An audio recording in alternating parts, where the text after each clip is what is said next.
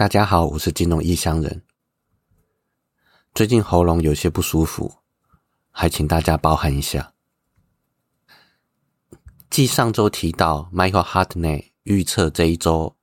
也就是二月中旬将会遇见 S M P 五百的高点，随后即将下跌。这一周市场果然不太平静。二月十五号早上，意外爆出巴菲特持有的台积电，持有一期之后就大砍百分之八十六的仓位。因为巴菲特有个知名的做法，他认为如果不愿意长报十年的话，那么连一分钟都不应该持有。这样一来，巴菲特肯定看到了什么不好的迹象，或者是有什么理由，于是当天一早，台湾市场就跳水。而万宝投顾的投资总监蔡明章也预测，接下来两三个月，台积电的营收将会从一千七百亿降到一千六百亿左右。第二个不太平静的迹象，是指最近传说中的五十美分交易员又出现了踪迹。这位交易员曾经在二零一七年初，VIX 就是波动指数最平静最低的一年的时候。不断在五十美分的价格 buy call，就是买进做多的选择权。然后在二零一八年二月，欧美股市遭遇抛售，导致 VIX 飙升的时候，大获全胜。有机构估计，这些压注总共赚了大约四亿美元。而如今五十美分交易员在线中赢，虽然这有可能只是避险的策略。但是也给了市场一种波动加剧的前期征兆。另外，继上周币安暂停美元转账，引发市场担忧之后，这一周币安又因为监管部门的因素而产生了资金流出。纽约金融监管部门要求 BUSD 稳定币的发行机构停止发行这个一百六十亿美元的稳定币。该部门认为这个公司对 BUSD 的监管有问题，这个行为严重伤害了币安交易所，因为币安平台上大约有一百三十四亿美元的 BUSD，币安的资金在二十四小时之内流出了八点三亿美元。接下来进入今天的主题，日本下一任的央行行长将会是织田和男。继承安倍晋三超宽松政策的日本央行行长黑田东彦将在今年四月卸任。加上去年十二月黑田那一番突袭紧缩操作，市场上均认为，随着黑田东彦的卸任与新央行行长的上任，日本货币政策将会有剧烈的转变。而原本传言现任央行副行长宇宫正佳将会出任日本央行行长。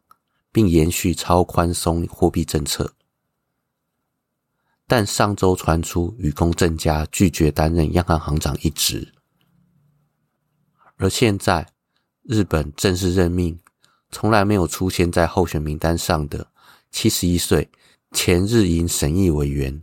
且为 MIT 出身经济学家的织田和男为下一任的日本央行行长。这消息一出。让原本不平静的市场又起了波澜。这一个爆冷门的决定让市场极度惊讶。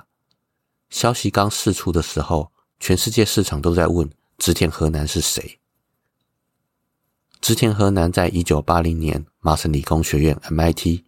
取得了经济学博士学位。那段时间，他跟前联准会主席伯南克一同在前费的副主席。史丹利·费雪底下学习，而如今能够影响全世界经济政策的大人物当中，身上大多带有 MIT 的徽章。费雪堪称美国财经界的孔夫子。费德前主席伯南克、美国前财政部长萨默斯 （Summers）、欧洲央行行长德拉吉等人，都是在费雪指导下从 MIT 毕业的。而上周，萨摩斯接受媒体采访的时候表示，织田和男可以被视为日本的伯南克。他与伯南克同一时间在 MIT 学习，而且导师均为费雪。植田专攻货币经济学领域，话里头透露着柔和的学术气质，同时也兼具着果敢。而萨默斯不认为植田河南会长期坚持收益率曲线的控制。在麻省理工学派兴起之前，美国经济学界曾经是芝加哥学派的天下。芝加哥学派承自经济自由主义思想，相信市场有自我调节的力量；而麻省理工学派则遵从凯因斯主义，强调市场缺陷，在经济陷入衰退的时候。主张采用积极的货币和财政政策。二零一八年金融风暴之后，当时芝加哥学派警告，透过宽松货币和积极财政政策应对危机，将会导致停滞性通膨，通膨和利率都会大幅度的飙升。这点放在十五年后的今天来看是非常准确的。而当时麻省理工学派则认为，在经济低迷的情况下，通膨和利率都会保持低点，而短期内试图削减赤字将会加深经济的衰退。这点显然比较符合二零零八年金融风暴之后的惨状。加上伯南克当时接任了费德主席，并推行了现在广为人知的宽松货币政策 QE 一二三四，还有 Twist 等。于是，美国经济学界逐渐转变成麻省理工学派的天下。也许是看到 MIT 学派如何把美国经济从金融风暴的低谷中拉拔起来的成果，日本政府也破天荒提名学术出身的植田河南，并寄望跟伯南克为 MIT 同学的植田河南也能收拾日本从安倍经济学留下的烂摊子。让萧条数十年且振兴透过安倍经济学仍未能走向真正稳健道路的日本经济，在 MIT 经济理论体系的指导下，主张政府干预成了 MIT 毕业生的统一行动纲领。费雪曾经表示，MIT 讨论的重点是关于现实世界经济学，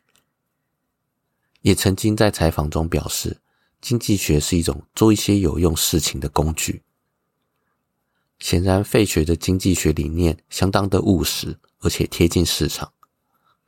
而继承此务实风气的织田河南，在一九九七年亚洲金融风暴，而且三一证券与北海道拓殖银行破产，导致日本陷入不景气之后，一九九八年织田担任日银审议委员的期间，力主推行零利率还有量化宽松政策，来作为应对之法。这比二零零八年金融风暴伯南克大力推行宽松政策整整早了十年，而现在日本面临两难的经济困境，在安倍跟黑田的领导下，长期执行收益率曲线的控制，而且通膨处于四十年来的最高水准。美国前财政部长萨摩斯不认为植田能够无限期的控制收益率曲线。而市场也认为不看好安倍经济学的植田，在上任日本央行行长之后，将会往紧缩的方向进行。好了，我是金融异乡人，今天就先到这边，拜拜。